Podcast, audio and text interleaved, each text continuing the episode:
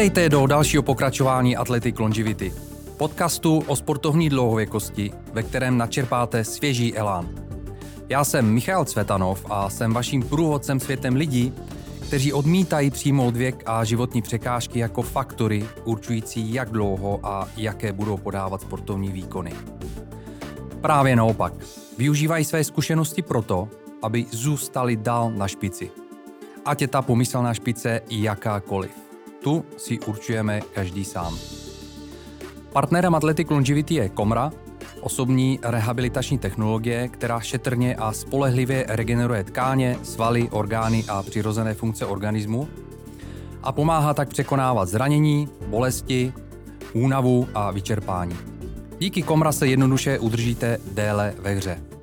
Více se o Komra dozvíte na mém webu athletic longevity tečka life, kde najdete i slevový kupon na nákup přístroje Komra Palm. Mým dnešním hostem je jeden z nejúspěšnějších českých plavců, mnohonásobný mistr České republiky, dvojnásobný juniorský mistr Evropy, vicemistr Evropy a světa na dvě stě a čtyři sta metrů volný způsob z roku dva tisíce dva, olympionik Květoslav Svoboda. Květoši, dobrý den, zdravím vás. Dobrý den, děkuji za pozvání. Já vás vítám do podcastu a moc děkuji, že jste pozvání přijal a moc se těším na rozhovor. Květoši, já jsem vyjmenoval spousta uh, vašich úspěchů a nezmínil jsem jeden, který jsem si nechal na právě ten otvírák. Uh, vy jste jako jeden z mála plavců porazil Michaela Phelpse. Jak se to mohlo stát? Co se stalo? Tak uh, ne jeden z mála, ale uh, jako jediný Čech. Jako jediný Čech jsem porazil Michaela Phelpse na světovém poháru v roce dva tisíce tři v New Yorku. A byl to ve, ve velmi krásném závodě na dvě stě metrů volný způsob. Tehdy ještě Majková disciplína nebyla. Volný způsob tak víceméně byl, byl mistr světa už na dvě stě metrů motýlek. A právě na tom sérii světového poháru se mi po New Yorku podařilo na domácí půdě vlastně porazit, když skončil třetí a druhý a přede mnou olympijský vítěz na dvě stě metrů volný způsob Pieter van den Hoogenband z Nizozemí. Takže uh, ta doba, rok dva tisíce dva, dva tisíce tři a dva tisíce čtyři, bylo, o, o, vlastně to jsou moje nejúspěšnější roky, který, který jsem v kariéře po, po té stránce spoustu výher a spoustu českých rekordů měl. Takže uh, krásná vzpomínka a dneska, dneska to velmi rád připomínám na svých plaveckých kempech, které dělám pro děti. Tak není to, není to vůbec malý jako úspěch? To určitě ne, to určitě ne. Samozřejmě já si ho velmi vážím a ještě víc si vážím toho, jak jsem mohl vlastně na olympijských hrách nést vlajku v Aténách a, a tohle bylo asi pro mě ten největší jakoby sportovní, ne zážitek, ale určitě taková největší sportovní odměna, kterou jsem mohl vlastně v té kariéře dostat. Mm. My se uh, budeme hodně bavit, uh, nebo rád bych se s vámi bavil hodně o tom, uh, jak ladit formu plavce, jak jste se připravoval a tak dále. A když zůstaneme na chvilku ještě tady u toho vítězství nad uh, Michaelem Phelpsem, co si myslíte, že se mělo stát jinak, nebo co vám zabránilo, když to položím jinak, uh, v tom, abyste ho porážel dál? Tak jednoznačně podmínky. Já pocházím z jednoho nejmenšího baz- z nejmenších bazénů v České republice, ve Znojmě je pouze čtyřdráhové dvacet pětka. A vlastně neměli jsme tam padesátku nikdy, za to jsme od mých patnácti šestnácti let s trenérem cestovali po celém světě, po soustředěních. A víceméně ta vyzávoděnost na dlouhém bazéně, hodně, hodně těch aktivit tam bylo, byl jsem obrovsky rychlej právě na krátkém bazéně, měl jsem ve, velmi rychlé obrátky a výjezdy, kde jsem vyčníval i prostě měl jsem to třeba z těch finálových umístění na mistrovství světa, na mistrovství Evropy měl jsem ty obrátky a výjezdy nejrychlejší ze všech, ale ten průběh trati nebyl takovýhle víceméně podobný, jak těch plavců dostával jsem třeba od Iana Thorpa, um, Michaela Phelpse, potom už dvě, tři vteřiny byl na tom dlouhém bazéně obrovský rozdíl. Takže mm-hmm. uh, já si myslím, že to je v těch podmínkách, je to dodnes prostě i, i ten český plavec, plavkyně má dodnes prostě problém s těmahle rozdílnýma prostě podmínkama. A myslím si, že ještě tam chybí víceméně i tam chybí ta detailnost toho vyladění prostě na těch, na ten závod i připravenost, prostě ten Australan a Američan je v to trošku prostě někde jinde. Mm-hmm. A bohužel teď budu jakoby trošku i hanlivý, myslím si, že myslím, dneska to uslyšíme vícekrát, já se nebojím otevřeně mluvit o problémech, protože si myslím, že je dobře pojmenovat špatné a negativní věci, ale myslím si, že tam i chybí ta víceméně ta trenérská společná práce, že prostě víc spolupracovat mezi sebou a ty velký za mě to prostě dělají a spolupracují, předávají si informace toho plavce, který ho mají nejlepšího mm-hmm. a posouvají je, prostě ten, ty ostatní sportovce se snaží posouvat dál. To bohužel v České republice mě trošku chybí. Já jsem se na to právě chtěl zeptat, vy jste to teďko otevřel, nahrál jste mi tím, v čem jsou právě Australani a Američani výjimeční v té přípravě, tak jednak předpokládám samozřejmě, že mají obrovskou bázi lidí, ze kterých mohou vybírat, ale pak jsou tam zase určitě jiný faktory. Přesně, přesně tak. Já si myslím, že i my máme z čeho vybírat. Já mm-hmm. si myslím, že si máme čeho vážit. Máme povinnou školní plaveckou docházku. Každý třeťák, každý čtvrťák může přijít do bazénu a může se naučit základy plavání. Bohužel metodicky e, náš svaz toho nezvládá, neumí čerpat tyhle lidi prostě směrem do našeho plavání a do našeho sportu. Myslím si, že i komplexně do českých plaveckých sportů, protože i tady mezi těma dětma se dají najít skokaní, vodní plavisti, akvabely. Mm. A myslím si, že ten sport můžeme v tomhle rozšiřovat. A což uh, tohle mě chybí, tohle ten Australan a Američan velmi dobře a třeba v Evropě to umějí neskutečně Maďaři. To je podle mě třetí taková největší velmoc, která umí s našima sportama velmi dobře pracovat. OK. A když vlastně se vrátíme zase k tomu Michaelu Phelpsovi, jenom abych udělal to, abych uvedl ještě jiný faktor, který já tam vidím. Já jsem si četl a teď to tady přečtu i pro, pro posluchače. On to má na Wikipedii takhle popsaný. Michael Phelps. Phelpsovo tělo je výjimečně vhodné k plávání. Má dlouhé, tenké tělo s rozpětím páží, paží dvě stě čtyři centimetrů, které jsou nesouměrné k jeho výšce sto devadesát tři centimetrů. Má relativně krátké nohy, které zmenšují odpor vody, ale přesto má velikost bod čtyřicet devět celá pět, to jsem nevěděl. A má takzvané gumové klouby v kotnicích. Je schopen ohnout svůj kotník víc než baletní mistr. A tomu umožňuje maximální záběry. Uh, nakolik je důležitá ta tělesná konstrukce v tom, aby ten plavec byl opravdu výjimečný? Tady jste přečetl spoustu krásných věcí, které navazují u Michaela Phelpse prostě v těle, navazují na sebe. Mm-hmm. Jeho konkurent mohl mít třeba výjimečně taky ohybnost kotníku, ale neměl tu asymetrii toho těla, rozpětí, rozpětí toho. A už to tam prostě může hrát desetinky a půl vteřiny. Potom ten obrovský rozdíl, který je to výjimečný plavec a výjimečný sportovec, který nám to dokázal prostě těma osmýma zlatýma medailama. To je další fyziologická část v tomhle, protože on absolvoval ne osm startů za sebou prostě v osmi, v sedmi plaveckých dnech na olympiádě, ale on musel absolvovat rozplavby, semifinále, finále. Tušíme si teď, nechci říct nic špatně, ale podle mě to bylo dvacet, dokonce dvacet jedna nebo dvacet dva startů, které musel během těch sedmi uh, dnů prostě absolvovat.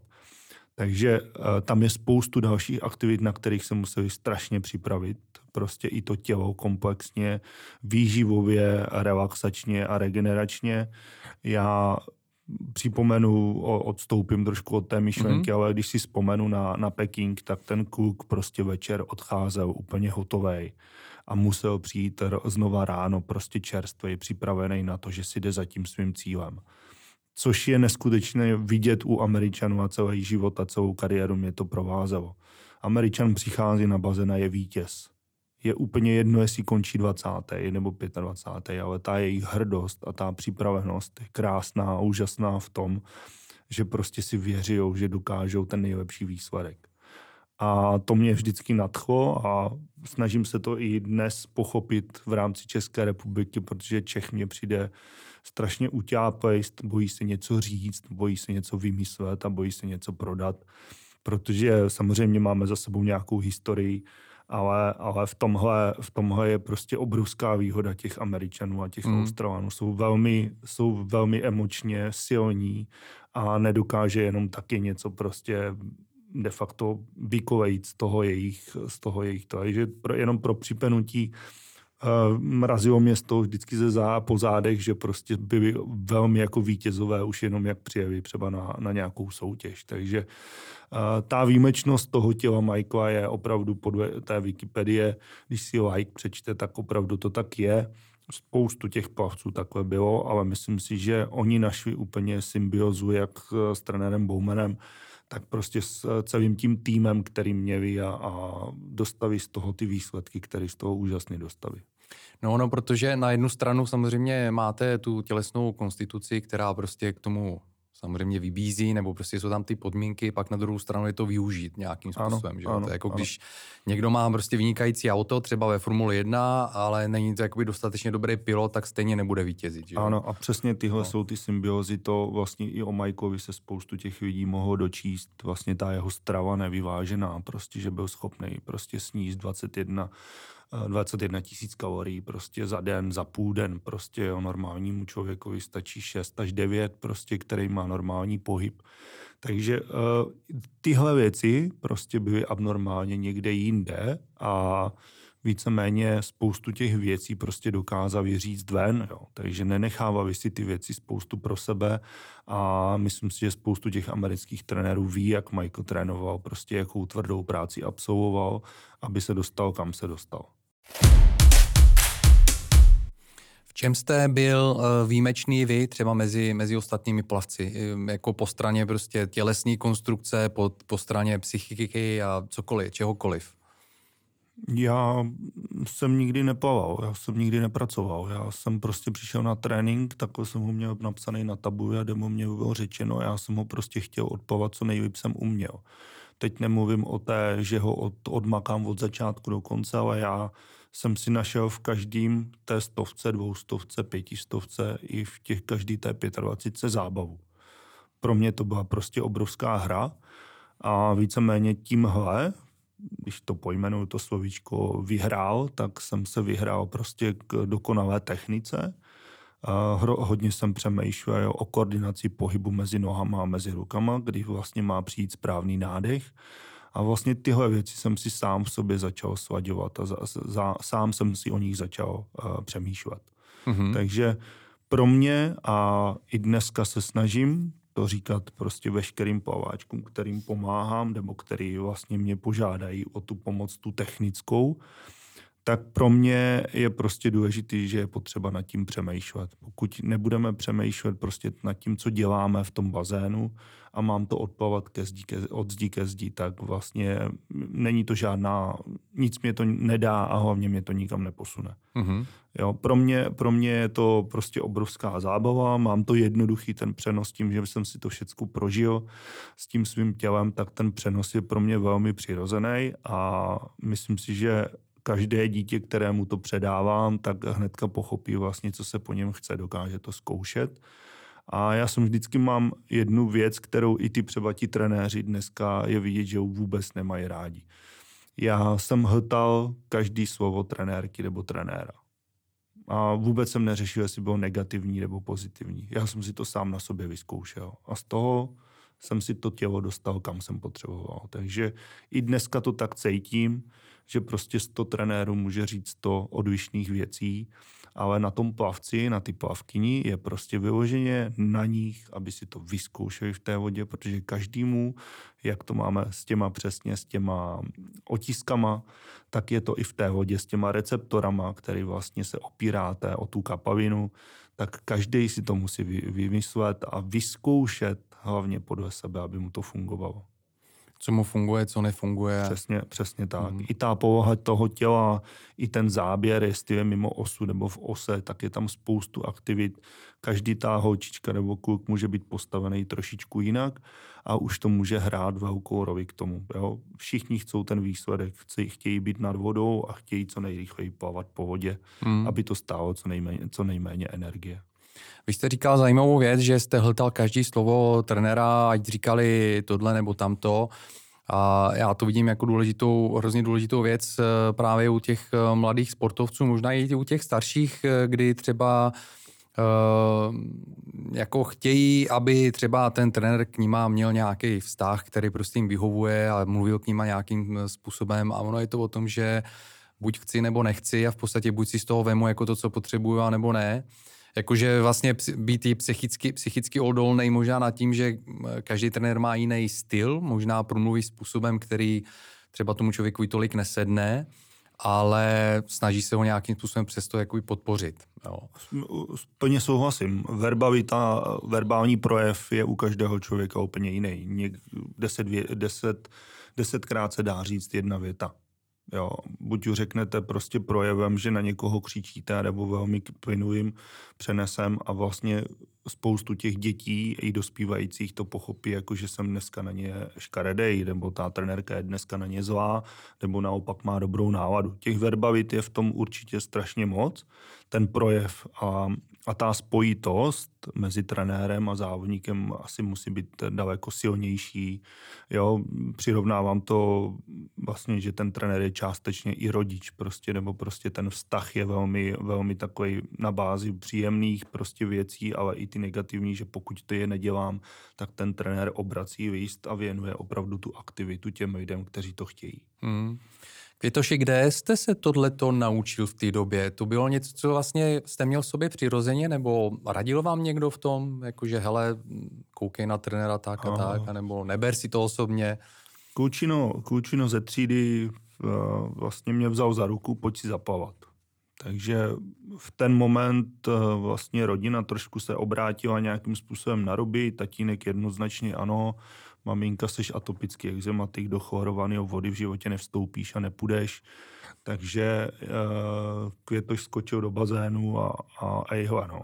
Za, za rok prostě přeplaval všechny kamarády, byl rychlej, za dva roky se přeřazoval do rychlejšího prostě družstva a za čtyři roky prostě to letělo, že už byl v prvním družstvu a porážel osmnácti lety, dvaceti lety, v patnácti, ve čtrnácti letech. Jo. Takže talent, obrovský talent, cit pro vodu. Těžko se cit pro vodu, pro vodu vysvětluje, ale já to vnímám z toho, že opravdu o vzduch se neopřeme, ale o vodu jako kapalinu se dá opřít a ta je tam velmi významná, tam, ta je tam prostě velmi prostě daná. A tím jsem to měl lehčí, ale já jsem si to ulehčovat nechtěl, já jsem si to vždycky stěžoval, takže uh, jak dýcháním, nebudu dýchat na tři, já budu dneska dýchat na pět, ne, ten výjezd neudělám na dva kopy, ale na čtyři, já to prostě dneska dám. A tady tímhle způsobem jsem se prostě daleko rychleji posouval. Mm-hmm. Jo? A ty, ale tyhle věci já jsem si nevymyslel, já jsem je slyšel. Jo, a ty ve mně prostě zůstaly, já jsem si je zkoušel. A dne, prostě dneska uh, vidím, prostě dneska jsem trenér dětí a dneska vidím, jak je to složité samozřejmě dostat do těch dětí kor v dnešní době kybernetiky, kde vlastně nás ovládá všecko mobilního, nás prostě ovládá, udržet pozornosti pro každého velmi, velmi složitější. Takže upřímně ani já těm dětem dneska nezávidím de facto dělat sport na nějaký velké úrovni, protože ty okolní vlivy jsou v tom, jsou v tom velmi vlastně až někdy u některých negativní, protože mají na to, mají na to a opravdu to okolí je prostě spláchne jakoby do, do, do toho klasického systému. Taky si myslím, no, že ta doba je hodně, hodně, jako asi nevím, jestli těžká pro dě, ty děti, skytá podle mě hodně výzev, ze kterých oni musí čerpat, ale myslím si, že je důležitý nějaký vedení, jo, že se dokážou prostě, že těch, těch podnětů je tolik v tom světě, že se dokážou jako velmi jednoduše v tom ztratit. A to, asi to vedení je důležitý. To, to mě baví na tomto trenérství. Mě prostě baví to dítě zaujmout a i když ho to nebaví, mm. tak mě prostě to dítě baví zaujmout. I když třeba tam není taková starost rodičů, rodiče akorát dítě dovedou, nechají ho tam a, a prostě on stejně nebude plavat, jenom ho to naučte. Jo. Což jakoby vychází z toho, říká, to mě prostě na té trenérské vlastně práci chytlo, že prostě aha, takže vlastně on nic nemá být a, a vyloženě já zjistím po několika tréninkách, po několika měsících, že on je v té skupině nadšený, jeho to baví. I, I když samozřejmě já vím, že prostě bude na nějaké úrovni, ale vyloženě prostě to chce dělat, tak, tak u toho udržíme co nejdále, mm. ať ho to baví. A myslím si, že i ta poslouvnost toho věku, protože já končil kariéru ve třiceti letech, dneska, jestli je to průměr dvacet dva dvacet čtyři let, tak myslím si, že já ji přeháním. průměr, myslíte, jakoby ty plavecké kariéry? Přesně. Je tak. To takhle nízký. Přesně číslo. Tak, jo. momentálně, momentálně ano, končí hodně brzo prostě. Mm. Děvčata tady máme teďka holky, holky který, jo, Simča Bamrtová, a vlastně to je nejstarší plavkyně z nich, jinak, jinak to jsou všecko holky dvacet dva, dvacet čtyři, dvacet pět a de facto je tam ten rozcestník, budeme pokračovat, končíme, jaký to prostě, jakoby, jakým způsobem to bude v tom pokračovat dál. Ta úmrtnost plaváním, úmrtnost, pardon, ne, ne, mm. nebo ta nějakým způsobem to končení těch, končení těch, těch holek a těch kluků je prostě mezi, obrovský číslo, tam je mezi čtrnáctým a sedmnáctým rokem, jo. Takže to je, to je bohužel jakoby toho, toho ta fáze. A tohle mě třeba do budoucnosti pro ten, pro ten svaz, jakoby pro, pro ten koloběh toho českého plavání mě zajímá prostě, proč neumíme udržet. Takže je to ten, vracím se i na začátek toho, o čem jsme se bavili, že si myslím, já jsem človíček, který přišel k bazénu v deseti letech. Jo. Dneska prostě je to ustřelený někde pět, šest let, rychle plavejte. My chceme výkony, no ale Český svaz plaveckých sportů má vypsáno, že, že je plavec anebo plavkyně od deseti let. Od deseti let pro ně děláme závody.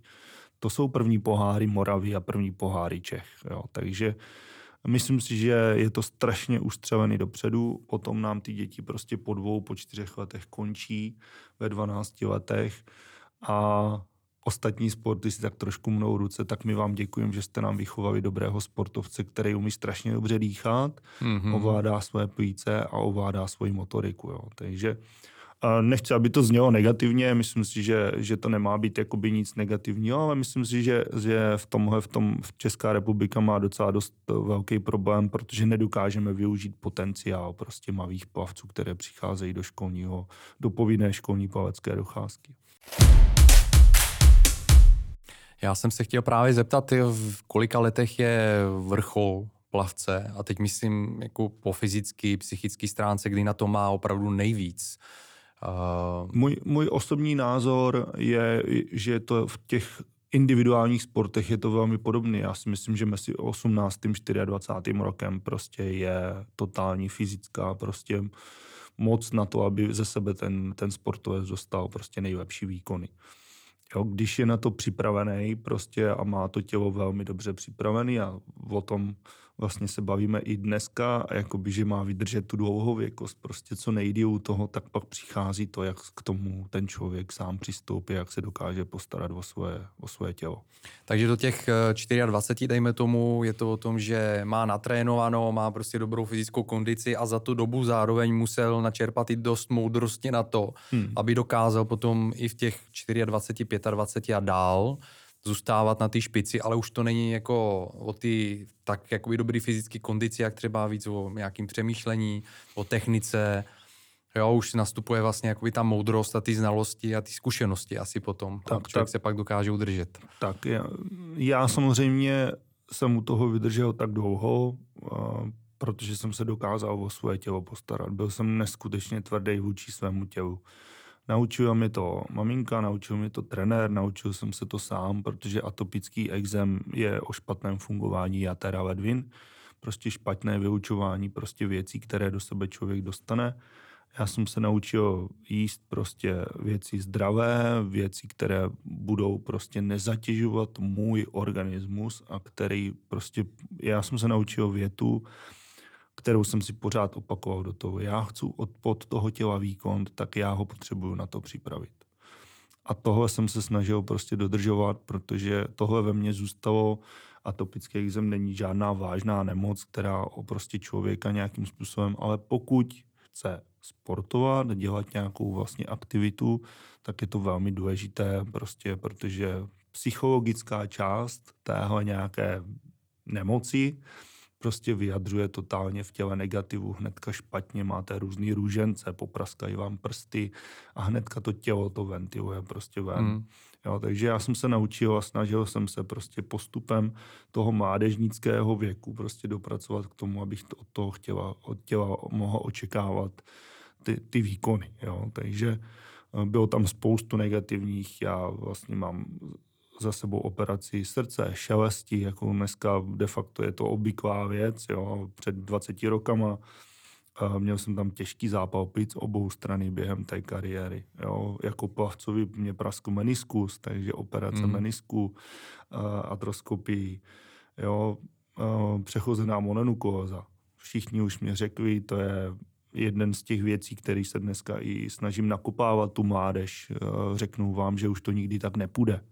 Že už prostě nedáte z toho těla ten výkon. Jo, a bavíme se o roku dva tisíce čtyři, dostal jsem se do Pekingu ještě dva tisíce osm, prostě uh, o dvě desetiny jsem se nedostal na čtvrtou olympiádu dva tisíce dvanáct do Londýna, takže zapával jsem několik českých rekordů na dvě stě zná, na dvě stě král, byl jsem potom ještě ve finále mistrovství Evropy a jde to, opravdu jde to, kde se z toho prostě jde, jde nějakým směrem dopředu a když to chce ten člověk, tak mm-hmm. opravdu, opravdu mám tu svoji vlastní zkušenost se svým tělem, že opravdu se dá dát dostat prostě směr, směrem zpět. Vy jste zmínil teďko právě dva dva, dva čtyři, když jste byl na vrcholu. Já jsem, když jsem se připravoval na rozhovor, tak jsem si četl nějaké vaše starší rozhovory.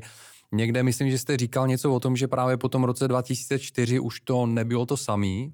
V čem to nebylo to samý a proč to nebylo to samý? Vy jste teďko zmínil samozřejmě ty zdravotní problémy. Co tam ještě jako jinýho chybělo třeba, abyste opravdu, třeba i ty dvě setinky, které vlastně vás připravili o tu čtvrtou uh, olympiádu, by tam byly? Třeba uh, strašně rád o tom mluvím, protože je to negativní zkušenost. A já z toho negativu i několikrát jsme to rozebírali se, se svým trenérem, protože jsme chtěli výkon, chtěli jsme získat prostě medaile z těch velkých soutěží a chtěli jsme se dostat co nejvýš. Takže rok dva tisíce čtyři začalo květnem mistrovství Evropy, kde jsem byl šestý, ale na ten popud vlastně jsme nominovali štafetu čtyři krát dvě stě, prostě českou štafetu na olympiádu, takže další klučinu ze Znojma, Michal Rubáček a dva kluci z Brna jsme dokázali se probojovat na olympiádu do Atén. Takže já měl další disciplínu dvě stě král plus štafetu čtyři krát dvě stě a měl jsem k sobě chlapy, který, s kterýma vlastně jsem trénoval, by, byly mými sparingy. Všecko se podřizovalo tomu, že v srpnu prostě máme olympiádu a, a prostě jdeme s trenérem po tom, že chceme být do osmého místa.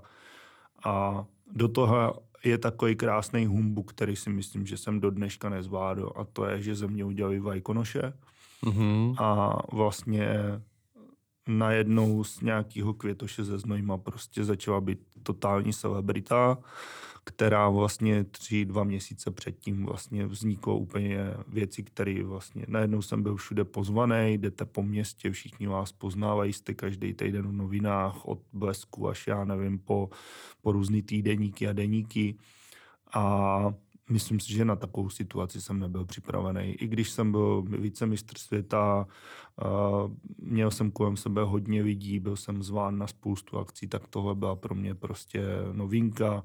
Sportovní novináři u toho nebyli, už se ozývali prostě různý časopisy, jo, různý prostě články a bylo to velmi. Takže trošku jsem byl odproštěný od toho, a na olympiádě z toho bylo mírné zklamání, ne z umístění. Deváté místo na olympiádě je v našem sportu prostě úžasné, protože si musíme uvědomit, že v atletice a v plavání startuje dvě stě pět až dvě stě deset zemí. Mm. Jo, takže opravdu v těch individuálech je to trošičku jinak, než prostě nechci hanit ani prostě si dávat do, do pusí jiný sport. Všichni jsme sportovci a snažíme se ten nejlepší výkon.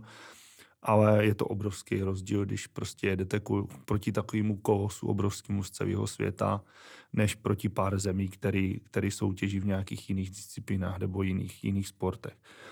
Takže uh, ten úspěch byl velký, jediný moje obrovský zklamání, že jsem nezapal osobní rekord. Kdybych zapal osobní rekord, tak uh, bych byl na přelomu sedmého, osmého místa a to, to finále by bylo pro mě de facto olympijská medaile, protože už tehdy ti kluci byli o dvě, o tři vteřiny ustřelenější na těch dvě stě metrů a tam bych se musel abnormálně zlepšit, a což jakoby neodpovídalo ani jakoby těm mým tréninkovým prostě jednotkám. Jo.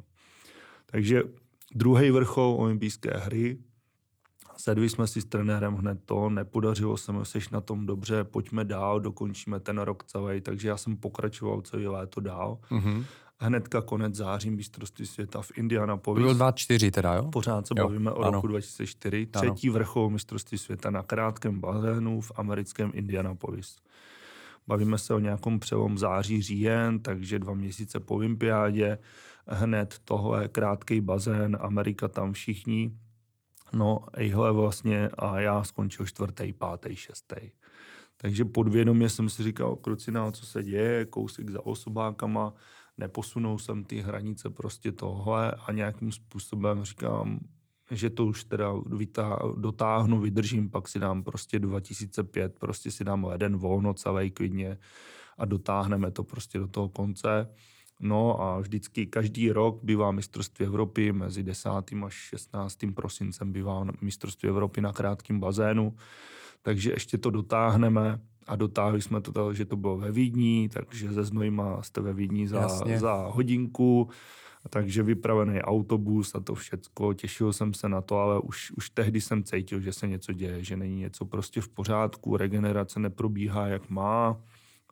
Velice rychle jsem se po tom závodě i v tom tréninku jakoby unavil, takže to skončilo to tak, že vlastně záchranka mě odvezla, protože jsem po závodě skolaboval, takže uh, vyšetření, série, prostě spoustu vyšetření, přechozená mononukleóza. Mm-hmm, mm-hmm. Takže tři měsíce totálního klidu a musím teda říct, že nevím, co bylo přechozený, ale jak, ale já jsem šel na procházku se psem a po té procházce třeba dvacetiminutové jsem spal dvě a půl hodiny. Nemohl jsem to, vyšel jsem jedno patro, opravdu bylo to velmi zvláštní a tam se vlastně ve mně začalo být spoustu vlastně aktivních, negativních věcí, jakým způsobem dál. A teď si samozřejmě, teď sednete k tomu počítači, něco si o tom přečtete, že už spousta věcí jakoby není, jak bylo předtím, cítíte tam větší únavu, musíte být opatrnější, už nikdo se do toho nevrátil tak, jak byl předtím. Takže tam je ten moment takový jakoby negativní, ale já to dneska jako mám jako velmi pozitivum a bavím se o tom na různých přednáškách i na školách, jako prostě, že se dá z toho vzít dobrý příklad, prostě jakým způsobem mělo by se dneska opravdu připravit, do detailu připravit prostě na ty závody, nehonit to za každou cenu za, ten, za tím výkonem, a, ale opravdu pracovat s tím tělem na té profesionální bázi a opravdu ho připravit na ten daný výkon. Takže se snažím říct i těm sportovcům, i těm plavcům, i prostě ostatním, že není důležité se připravit na každý ten závod, který v tom roce je, ale opravdu na ten, na ten gro. A, a to bohužel, bohužel prostě zase trošku negativně vůči tomu českému plavání, bohužel to neumíme, no. Bohužel neumíme se připravit. Nemám přesnou statistiku, nemám přesnou statistiku, ale, ale když to spočítáme podle mě, na to bude na počtu jedné ruky. Strašně málo plavců se, se zlepšilo na olympijských hrách ve finále, nebo prostě to neudělali si ty osobní rekordy prostě.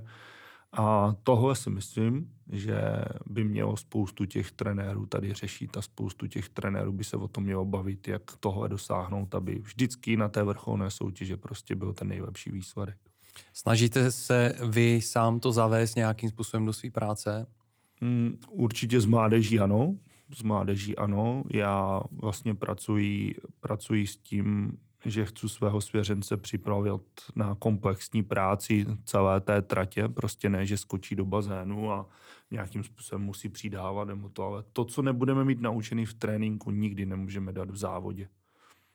Pokud chce někdo něco vyzkoušet v závodě a ten sportovec na to není připravený, tak ubíjí toho sportáčka, než, než prostě to, takže snažím se to, co mě naučili moji trenéři, to, co vlastně ve mně zůstalo, tak systémově předávat vlastně dětem informace, které jim pomůžou se postupně zlepšovat.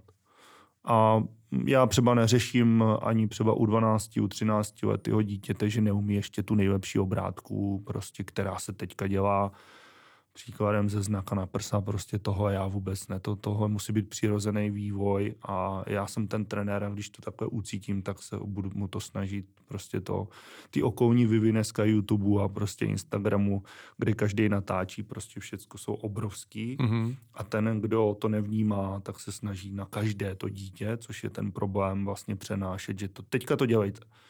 Jo, ale vyloženě fyziologicky ani, ani prostě technicky na toto dítě nemusí být připravený. Milí posluchači, dovolím si menší přestávku, kdy vám řeknu několik slov o Komra terapii, což je partner Athletic Longevity. Komra je rehabilitační technologie pro osobní použití, to znamená, že v praxi se jedná o malý osobní přístroj, který každý člověk může používat v pohodlí svého domova k tomu, aby poskytoval sobě i svému organismu velmi účinnou stimulaci k rehabilitaci a k regeneraci organismu. Komra je neinvazivní, je zcela bezpečná, je velmi efektivní, protože používá prokázané fyzikální modality, které se v medicíně a ve fyzioterapii používají již dlouhá léta. Jedná se o laser, barevní světlo, magnet a ultrazvuk. A díky kombinaci těchto čtyř modalit je Komra velmi účinná v tom, aby stimulovala například tvorbu adenozin trifosfátu v buňkách, v mitochondriích, což je vlastně, jsou energetické elektrárny buněk. Zároveň synchronizuje metabolismus buněk a stimuluje a pomáhá mezibuněční komunikaci. To znamená, že díky těmto svým vlastnostem Komra pomáhá organismu, aby se dostal do optimálního stavu pro to, aby mohl dělat to, co sám umí nejlépe, aby se léčil a regeneroval. Komra se tak dá používat pro léčbu zranění, po, pro zotavování po nemocích, pro překonání únavy, pro svalovou stimulaci před výkonem a v dlouhodobém hledisku Komra velmi pozitivně působí na organismus pro to, aby organismus zůstal v optimálním stavu do co nejvyššího věku. Takže nepřímo tímto pomáhá, abyste dosáhli sportovní dlouhověkosti. O Komra si můžete přečíst víc na mém webu athletic longevity tečka life v blogové sekci nebo v takzvané sekci Jak na to je několik článků o tom, jak já sám používám Komra terapii a určitě si tyto články přečtěte, pokud vás toto téma zajímá a najdete v nich zároveň i slevový kupon na nákup přístroje Komra Palm, což je přístroj, pomocí kterého se poskytuje Komra terapie.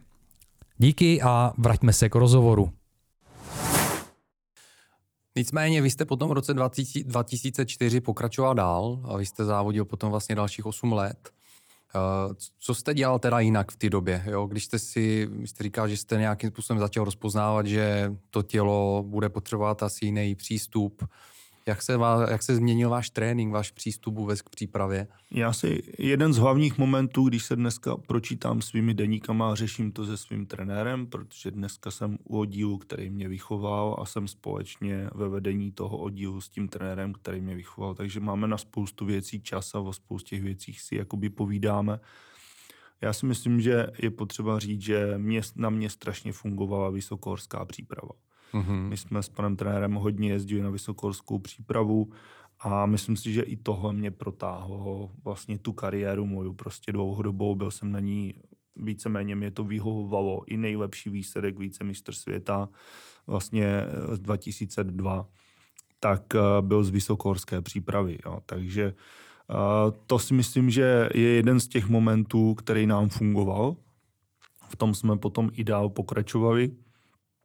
Soustředění v teple, právě v období leden, únor, kdy tady je největší zima, tak jsme navštěvovali Kypr, Kanárské ostrovy nebo Jihoafrickou republiku. Takže tohle byly takové hodně věcí, že ten člověk odsud odjíždí a opravdu se připravuje dál. Strava, hodně strava a regenerace. Začal jsem vnímat svoje tělo opravdu, jak na co funguje, co si člověk dá, čeho se napije, jakým způsobem. Hodně věcí jsem si tehdy zapisoval, prostě, abych poznal to tělo, jakým způsobem reaguje. Uh, hodně věcí vlastně do těch deníků, když se člověk dneska podívám, tak jsem si tam i kolonky psal, takže jo, ten, ten po negativní věci i pozitivní. A právě to jsou ty spojitosti, které já dneska potkávám. Vy, vy se snažíte to dítě na něco připravit, ale teď přijedete uh, ze Znojma, kde má rodinné zázemí, prostě příkladem, ne, aby mě někdo nevzal za slovo, do, do Prahy a tam špa, bydlíme na nějakým špatným hotelu a ta strava je prostě špatná. Jo. Takže A u těch dětí to samozřejmě neřešíte nějakým způsobem, že se stane to, ale u toho profesionálního sportovce si myslím, že už to je docela zásadní prostě bod, který, který by se měl nachystat do detailů, což dneska obdivuju fotbalu, basketu, biatlonu, kteří mají svoje lidi, kteří tam prostě nachystánou úplně všecko, aby se cítili pořád stejně, jak kdyby byli prostě doma. I tohle hmm. je psychologický moment, který může pomoct těm výkonům, protože se bavíme o profesionálních věcech, tak by měl prostě přinést opravdu ten profesionální výkon, který potom přináší ten výsledek, tu medializaci a podporu toho sportu jako takového. No, takže mě osobně, vrátím se mě osobně tyhle věci, vysokorské prostředí, detailní rozbory prostě i, i jídel, co jsem snědl a tak dále, totálně jsem vyloučil veškerý vlastně smažené věci, snažil jsem se do toho víc zapojit daleko ty ryby. Musím zmínit, že jako samouk bylo mě mm-hmm. spoustu lidí jakoby nabízeno tady v tomhle, ale nějakým způsobem nikdy jsme se nemohli vlastně trefit těmhle věcem. Jakoby. Takže spíš jako samouk, maminka je výborná kuchařka, takže ta se v tom vyžívala v těchto věcech a snažili jsme se propojovat spoustu věcí aktivně v tomhle, aby to, to tělo opravdu v tom finále potom mělo dát ten výkon tam, kde ho potřebuju. Já věřím tomu, nebo věřím, já si myslím a vím to na vlastní zkušenosti, že člověk skutečně, když dokáže poslouchat to svoje tělo, napojit se na něj, tak asi není úplně třeba držet nějaký prostě přísný diety někoho, kdo to vymyslel. A je to, je to opravdu o tom najít si ten svůj způsob. Samozřejmě nějaká inspirace, taky čerpám různé inspirace, ale je to o tom opravdu naučit se naslouchat svému tělu. Věřím tomu, že každý to máme v sobě, ale vidím prostě různý lidi. Jo? Teď vy jste zmínil, jak se k tomu přistupoval vy, tak mám z toho takový pocit, že jste přesně tenhle ten typ člověka, sportovce, že umí naslouchat svýmu tělu a, tělu a, a podle toho jste se řídil. Je to, je to strašně krásný v tom, že dneska uh, jsem čtyřicetiletý chlapík, nedávno jsem oslavil čtyřicet let, před deseti rokama jsem přesně končil a vlastně mám o dvacet kilo víc, o dvacet kilo víc ve stejných centimetrech. Já jsem vlastně měl devadesát kilo, tři celá sedm procenta tuku. Hmm. A opravdu vlastně vyšlehaná postava, která měla výborný předpoklady prostě tady těm středotraťařským dvě stě čtyři sta metrů volný způsob. A dneska se cítím ve svém těle úplně v pohodě, mám o dvacet kilo navíc, ale třeba před dvouma roky během covidu jsem si vyzkoušel, že říkám krucina, tak já zkusím prostě co umím a co dokáže to tělo během měsíce bez problémů, bez nějaký těžký zátěže, jenom upravenou stravou, kvalitním prostě regenerací a spánkem, prostě čtyři a půl kila dole. Uhum, uhum. A je to prostě jenom, že to takhle se cítím, jak jsem. Dneska prostě opravdu rád říkám, zajdu si na dobré pivo, posedím si rád, rád s přáteli prostě, ale kdykoliv bych se cítil v tom svém těle prostě špatně, tak vím, co prostě umím a jakým způsobem si k tomu umím jakoby přistoupit, abych to chtěl, kdyby bylo potřeba, abych to zlepšil. Mm-hmm, mm-hmm. Jo, takže to je, to si myslím, že to krásně naučí a, a i ten sport, i ten sport je vidět, že potom naučí ten systém rozdělení dneska do té práce prostě je velmi důležitý, prostě ten řád, prostě si to umět rozdělit a nachystat. Ano, ano.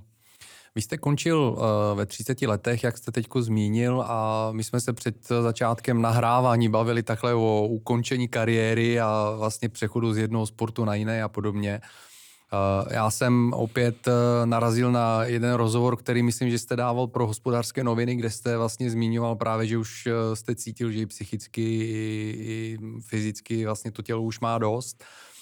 Jaký to bylo to loučení s kariérou? Já jsem to chtěl mít za sebou.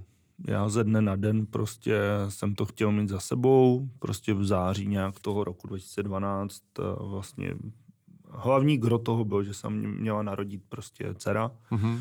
Koncem listopadu jsem měla narodit dcera, první vlastně dcera a když prostě jste profesionál a věnujete opravdu ten čas, který jsem tomu, já jsem tím žil šest až osm hodin každý den. Když to nebylo na bazéně, tak jsem si opravdu připravoval věci a, a snažil jsem se rozdělit ty termíny různý, které a nachystat na ty dané závody. a přítelkyně tehdy to takhle chápala, vnímala, ale ve mně se nějak tak zlomil. Já jsem byl čtyři až pět měsíců, v roce jsem byl prostě pryč. A, a to prostě bylo pro mě nějakým takovým prostě zlomový. A už i to, když si vzpomenu na spoustu těch věcí a, a nebo si, si tím probírám, tak už tam nebyla ta koncentrace, jako měla být. Jo? Mm-hmm. Já jsem prostě se rozhodl, že skončím, oznámil jsem to a chtěl jsem jakoby končit, se roz, rozloučit na mistrovství republiky, které probíhalo v prosinci. Ta, ta oslava, de facto to rozloučení se fantasticky povedlo. Přijel za mnou autobus, který mě překvapil ze Znojma, prostě fanoušci a hlavně přátelé, který mě provázeli celou tu kariéru, takže to bylo hrozně moc jako v tom příjemný. Ale ten zlom vnímám dva body, že tělo prostě říkalo dost velkým, těžkým prostě tréninkům a cokoliv jsem onemocněl vlastně virózou, tak ten návrat byl daleko a daleko těžší. A dneska už třeba, když se k tomu vracím, tak sám si k sobě kladu otázku, jestli bylo psychologická, že už jsem prostě říkal, že už nechci, anebo to byla ta fyzická, takže spoustu těch otázek mám i na to, jakoby já, ale to tělo má za sebou přes čtyřicet tisíc kilometrů napovaných, mm. takže jo, v průměru to bylo dvě stě padesát až dvě stě sedmdesát kilometrů měsíčně, některé roky prostě dva a půl až tři tisíce kilometrů. To je dost. Ano, je to, je to nálož, nálož opravdu na to tělo, nápor, ale jak říkám, já dneska, já nemám problém s ramenama, nemám problém vlastně nějak s fyziologickou těla, dvakrát, třikrát týdně si zacvičím bříško, záda, kore, protože dneska hodně cestuji, se dávám v autě, takže ty bedra se sem tam ozvou, to je asi jediná prostě věc, která, která mě někdy sem tam zatrápí, ale jinak to, co ty ruce odpracovaly, kolik mm. těch záběrů, tak já vůbec nemám problém s ničím. Dneska ty svaly drží velmi pohromadě, kdykoliv chci, tak si vemu teraban, gumu, zacvičím si, spevním si mezilopatkové svalstvo a vůbec není jakoby poničeno to tělo nějakým způsobem, že by mě něco, že bych stával strašně špatně z postele.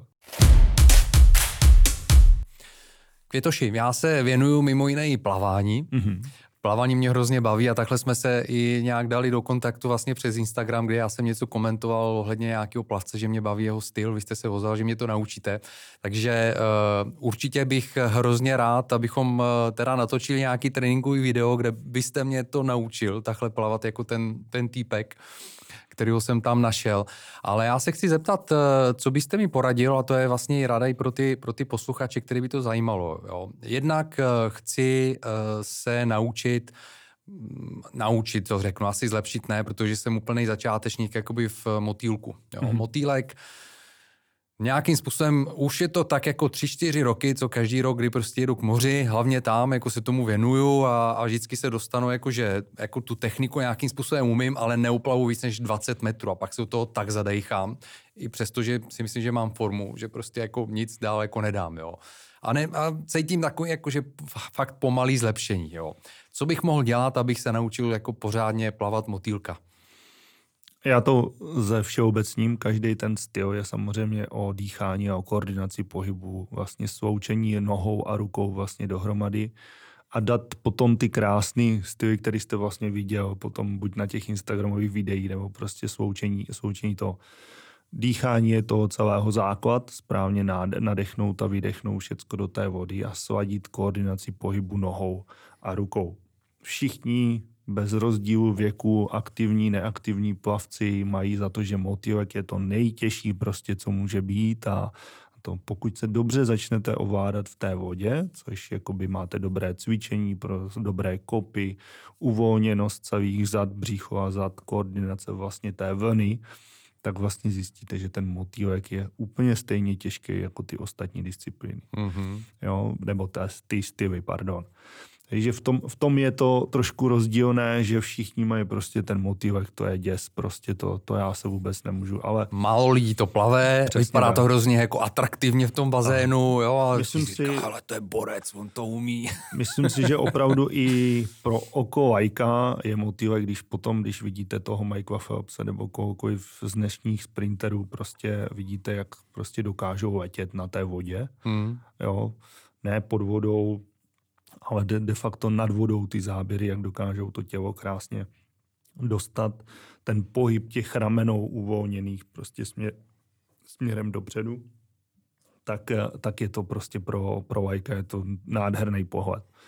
Ale v tomhle je, musím přiznat, že pokud ten základ toho tréninku, a na to se teda podíváme, jak budeme mít tu soukromou hodinu, mm-hmm. tak se na to podíváme, myslím si, že bude stačit jenom jedna hodina pro pochopení toho, co s tím tělem udělat a jakým způsobem to trénovat. Mm-hmm. Jo, to, že uh, najednou nevydržíte dvacet metrů, ale vydržíte padesát a tou trénovaností za měsíc se budeme třeba bavit o dvou stech metrech a, a vlastně bude, budeme to úplně...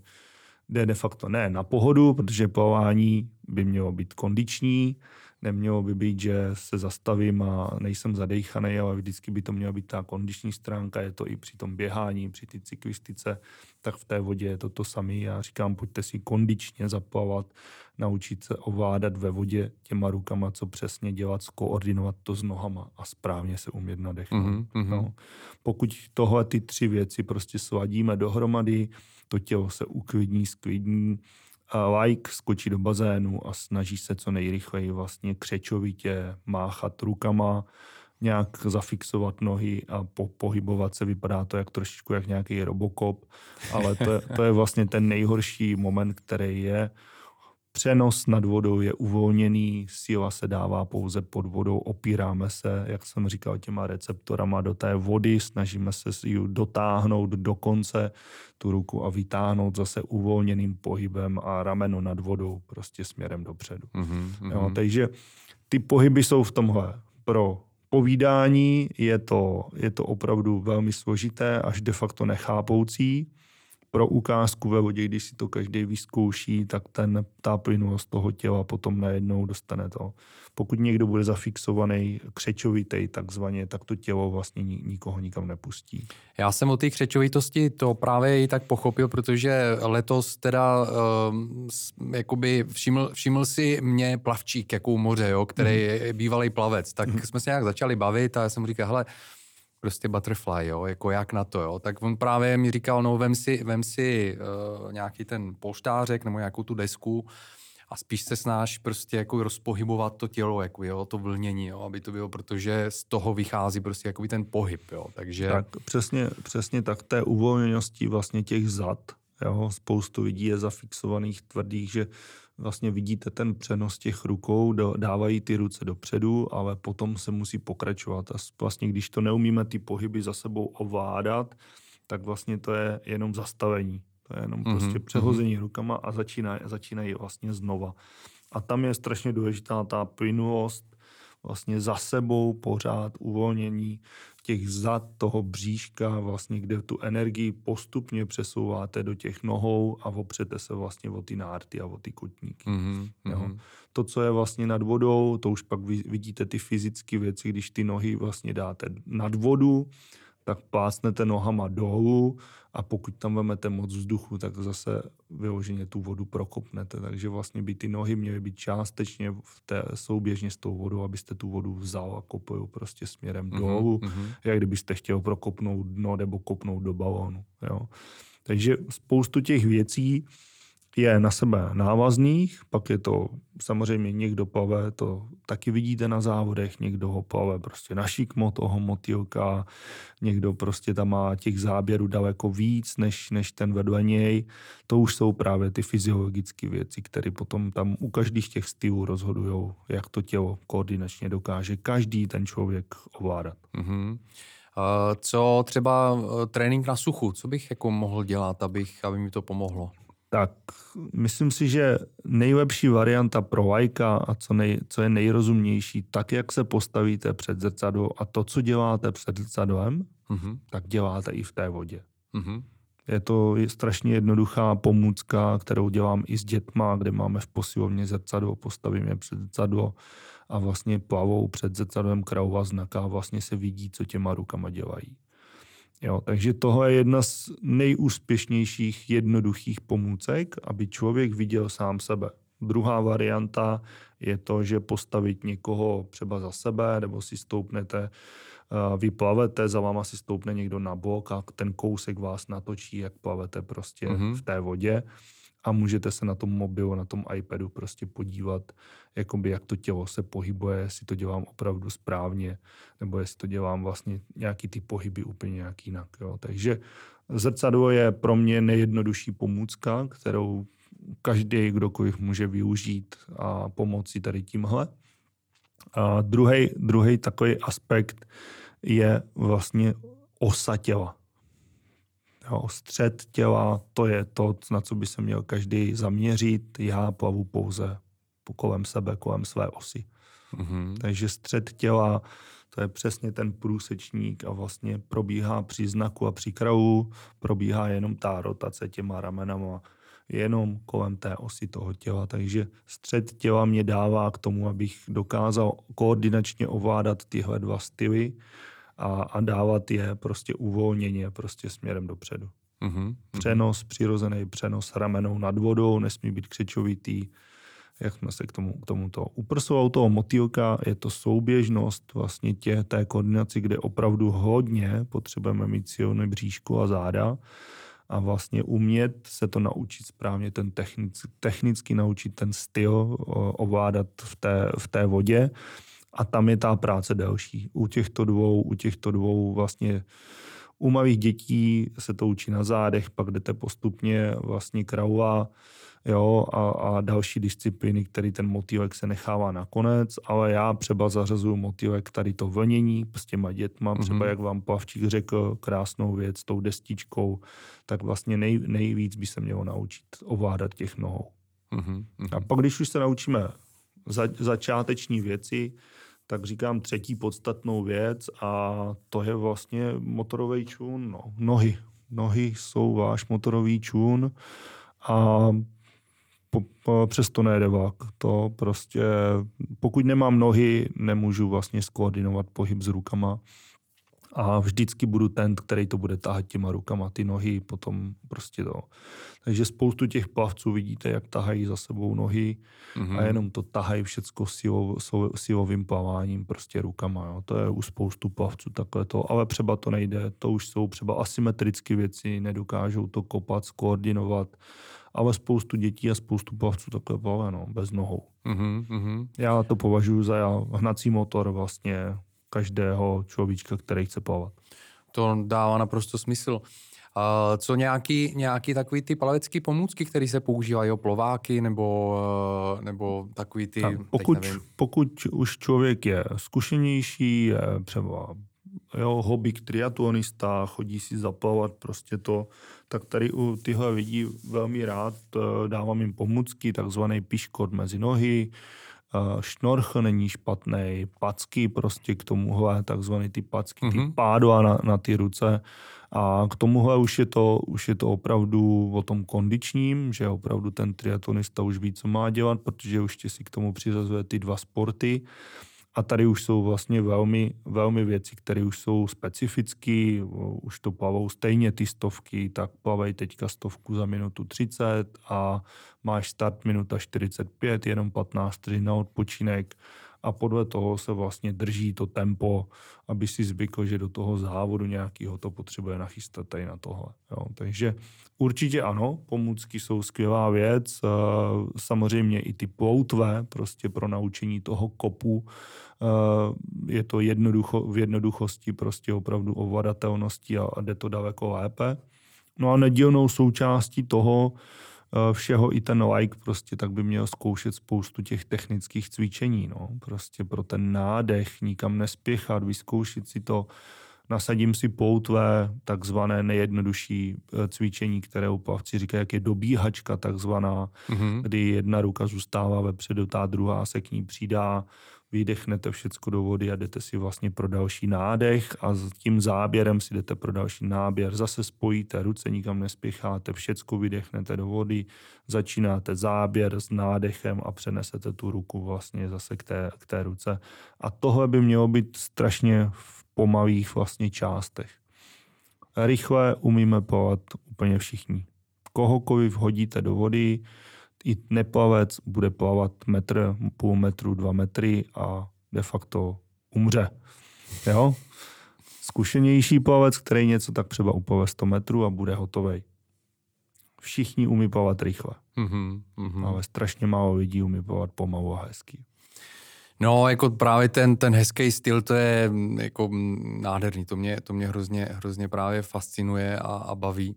A pak na druhou stranu jsou takový ty dálkový plavce. Já jsem tady měl uh, Abhejali Bernardovou, první ženu, která oplavala sedm oceánů. Tohle to je taky další stránka ty věci, která mě úplně fascinuje. Jo? Přeplavat prostě takovýhle kilometry. To je... To, to věřím. Mám zkušenost. Uh, to, to je vlastně u nás pojmenováno dálkové plavání.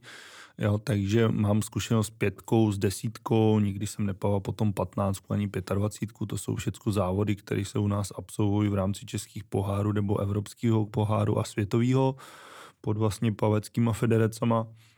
A měl jsem spoustu otázek na kanál La Manche, měl jsem spoustu otázek na přeplavání, prostě spoustu štafetových závodů a takovýchhle, vlastně nějaká Prine a Pol, přema, jo, spoustu těch závodů po Evropě, prostě, který mají třicet, dvacet, dvacet pět kilometrů, čtyřicet.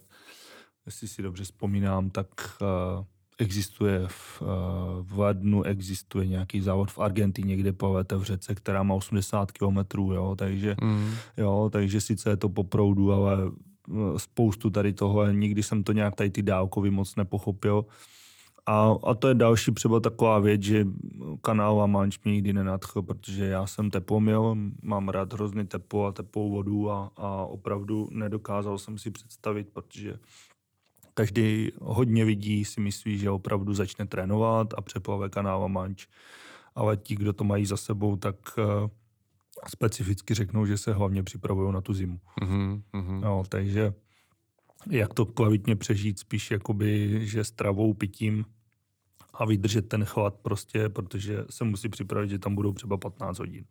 No ono to není vůbec jenom o tom plávání, no. Je to ne, prostě, ne, ne, ne. jako já, právě Abhejali tady o tom povídala, že jako ona, ona to dělala, nebo dělá prostě jako důkaz psychické síly, nebo respektive potenciálu meditace. Mm-hmm. Jo, když, když člověk dokáže sklidnit právě mysl a překonávat překážky díky tomu, že si je nepřipouští, nebo prostě, že v tom stavu dokáže meditovat. Ona v tom plavání říkala, že to je pro ní meditace.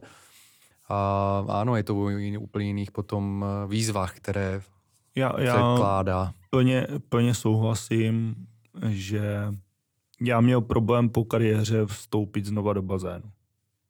A dneska, pokud řeším problém, jak je to buď v podnikání, nebo prostě nějakým, o kterým si neumím rady přesvědčit, nebo prostě nějakým způsobem ty myšlenky v té hlavě jsou dlouho, tak já si opravdu vemu plavky a jdu si zaplavat ven do bazénu. A jak kdyby prostě v té vodě dokázal prostě tu věc danou prostě najít řešení, abych z toho dokázal prostě vyjít směrem prostě aktivně. Mm-hmm. Jo, takže mm-hmm. ten začátek nebo ukončení té kariéry jsem si nedokázal představit, že půjdu zpátky rychle do bazénu a že budu plavat, ale dneska, když se podívám pět šest let zpátky, spoustu těchto věcí takhle řeším. Květoši, zeptám se tím pádem, protože jste zmínil teďko ukončení kariéry zase a je to takový dobrý téma, kde postupně můžeme jít k závěru podcastu, rozhovoru. Máte ten svůj plavecký pohár plný, poloprázdný anebo poloplný? Určitě plavecký je, je plný. Já jsem rád za každý kousek, který jsem tam prožil. Nemám nic, co bych udělal jakoby jinak, v tom, v tom jsem se nikdy nějakým způsobem jakoby ne, ne, nehledal nebo nějakým způsobem se ani nebabral. Prožil jsem to tak je, jsem na to dostatečně hrdý, z jakého městečka, z jaké de facto malé vesničky, z Znojemský prostě, z Znojemského bazénu, co tam ty podmínky jsme měli, jsem to dokázal z toho starého města, jak já říkám prostě, kde jsme házeli tašku za dveře a utíkali jsme ven a, a pak vlastně dotáhnout to, kam jsem to dotáhl. A, ale teď od, dva, od dva tisíce osmnáct vlastně jsem hozený jakoby trenér a ten pohár, ještě to nepřišlo ani k poháru, takže já si myslím, že začínám něco, co mě vtahuje postupně, denodenně se učím od těch dětí, vnímám, že oni se učí ode mě, a tímhle způsobem mě to strašně jakoby začalo naplňovat a vtahovat. Děkuju. A poslední otázka na závěr, kterou pokládám všem mým hostům. Jaký byste tu zanechal odkaz posluchačům, kteří by si chtěli prodloužit aktivní sportovní činnost nebo působení, být na špici do co nejvyššího věku? Spoustu těch věcí, které jsme si tady teďka povídali, vlastně z toho vyplývá. Mě, mě prostě baví a, a zajímají lidi, kteří mají tu myšlenku a hlavně ten vztah se o sebe takhle postarat. A i právě i z té laické veřejnosti, že prostě mají takovou, že teďka si začnou dělat triatlon a dokážou to, že si ten triatlon prostě zajedou, nebo prostě já se připravím tady na ten závod a to. Takže souběžně to bych byl rád prostě, aby ty lidi si dali do, dohromady i tu stravu, i tu regeneraci, protože to, o to tělo není radno prostě naložit mu hnedka takový nápor, ale dali si dohromady tyhle ostatní věci, které si, s tím jsou spojeni a velmi rádi a velmi, myslím si, že rychle pochopí, že to je cesta, aby toho dosáhli prostě co, co nejrychleji a nebo u toho vydrželi další dobu. Mám kolem sebe spoustu lidí, kteří to tak nedodrželi a vlastně pak jim zdravíčko selhalo, řekl jim, že takhle určitě ne, jo, protože na tu práci nebyli navyklí. To si myslím, že je velmi taky podstatné říci, pokud chci prostě dělat prostě správně tu věc a chci ji dělat potom profesionálně, tak já na ní musím být připravený. Nelze skočit prostě na věci, které někdo dělá delší dobu a jenom se s ním zařadit a dělat to s ním. Takže to dneska i já se snažím prostě pracovat, pokud to dítě připravím technicky a fyzicky, tak se ho snažím potom abnormálně posunout směrem už třeba k tomu profesionálnímu sportu. Takže pokud to dítě není připravené, a myslím si, že to je přesně i na tu laickou veřejnost, i na jakéhokoliv prostě přístupu toho k tomu sportu, tak to nelze zvládnout. Květoslav Svoboda byl dnešním hostem Athletic Longevity. Květoši, moc děkuji za hostování. Těším se na natočení videa, protože jsme si řekli spoustu zajímavých věcí, které si myslím, že ukázat v praxi bude mnohem, mnohem efektivnější i pro diváky jako budoucí. Takže vážení posluchači, těšte se na video, který uh, přijde s Květoslavem uh, v bazénu na vlastní kůži. Uh, samozřejmě oznámím, kdy to bude, kdy to bude ven. Květoši, moc krát děkuju ještě jednou za hostování. Držím palce, ať se daří i v trenérské kariéře. Děkuju, děkuju moc za pozvání, velmi příjemné a, a budu se těšit u bazénu. Tež. Mějte se, naschle. Děkuju, nashledanou. Děkuji, pokud jste si poslechli tento rozhovor až do konce. Mrkněte na web athletic longevity tečka live, kde najdete další zajímavé rozhovory o sportovní dlouhověkosti, nebo si podcast vyhledejte na Spotify, Apple Podcast nebo Google Podcast a určitě se přihlaste k odběru. Partnerem Athletic Longevity je Komra, což je přístrojová rehabilitační terapie pro osobní použití, která šetrně a spolehlivě regeneruje svaly, šlachy, úpony a klouby a veškeré přirozené funkce organismu. Více se o Komra dozvíte na mém webu athletic longevity tečka live a v blogové sekci. Děkuji, mějte se fajn a zůstaňte na špici.